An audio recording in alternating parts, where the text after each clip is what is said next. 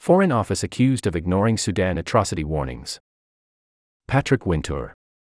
Exclusive Charities and civil groups say FO pursued an overoptimistic agenda of democracy first in Sudan. The UK Foreign Office has been accused of ignoring repeated warnings from Sudanese groups and Western experts that Sudan was teetering on the brink of a conflict that would lead to mass atrocities and identity based crimes. Sudan has been gripped by violence since two rival generals went to war against each other in April.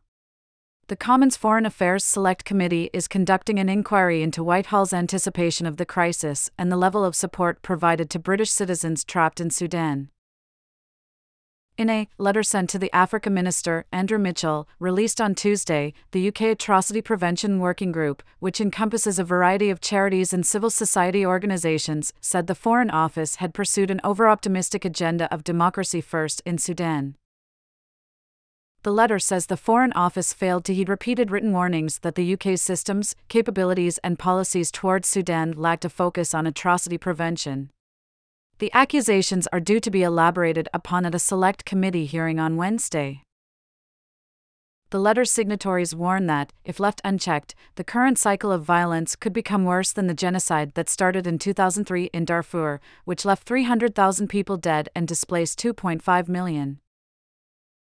The letter says, as violence broke out in April, the Foreign Office's Sudan team had in place no expertise on the dynamics of atrocity violence, no system of urgent alarm raising, no risk assessment process to monitor the distinct indicators of mass violence, were receiving no central guidance on how to prepare for increasingly likely scenarios that could lead to violence and mass atrocity, and undertook no training to help plug even in a very modest way these skills and systems gaps the signatories point to warnings as far back as 2019 that a rush to elections without commensurate democratic institutions in Sudan following the revolution that toppled the longtime dictator Omar al Bashir risked repeating mistakes in Myanmar, where premature assumptions were made about disarmament and preparedness for genuine representative institutions.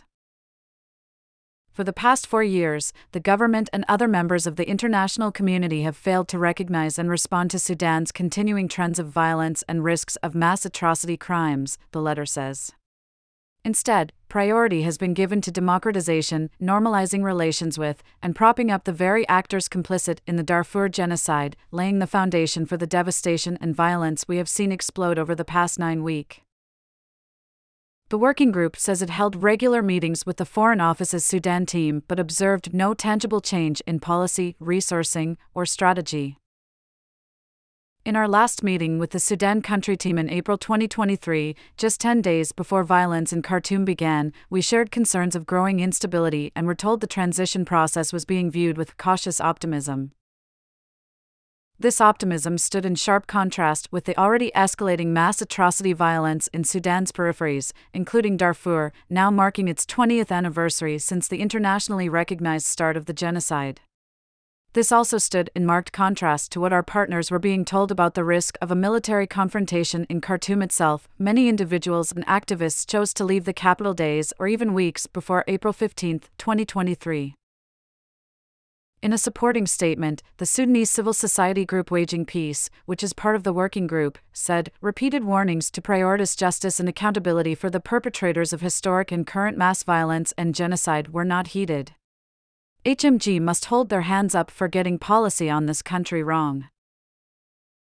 Dr. Kate Ferguson, the co director of another member of the working group, Protection Approaches, said the UK's lack of preparedness led to a botched evacuation process where British nationals and Sudanese to whom the UK government owes a responsibility were left in chaotic limbo, and the opportunities to help mitigate violence to prioritise protection of vulnerable people across Sudan were missed.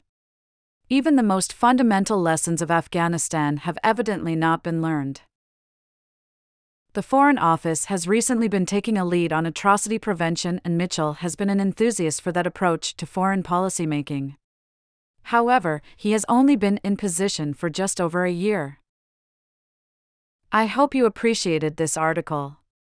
Before you move on, I was hoping you would consider taking the step of supporting The Guardian's journalism. From Elon Musk to Rupert Murdoch, a small number of billionaire owners have a powerful hold on so much of the information that reaches the public about what's happening in the world. The Guardian is different.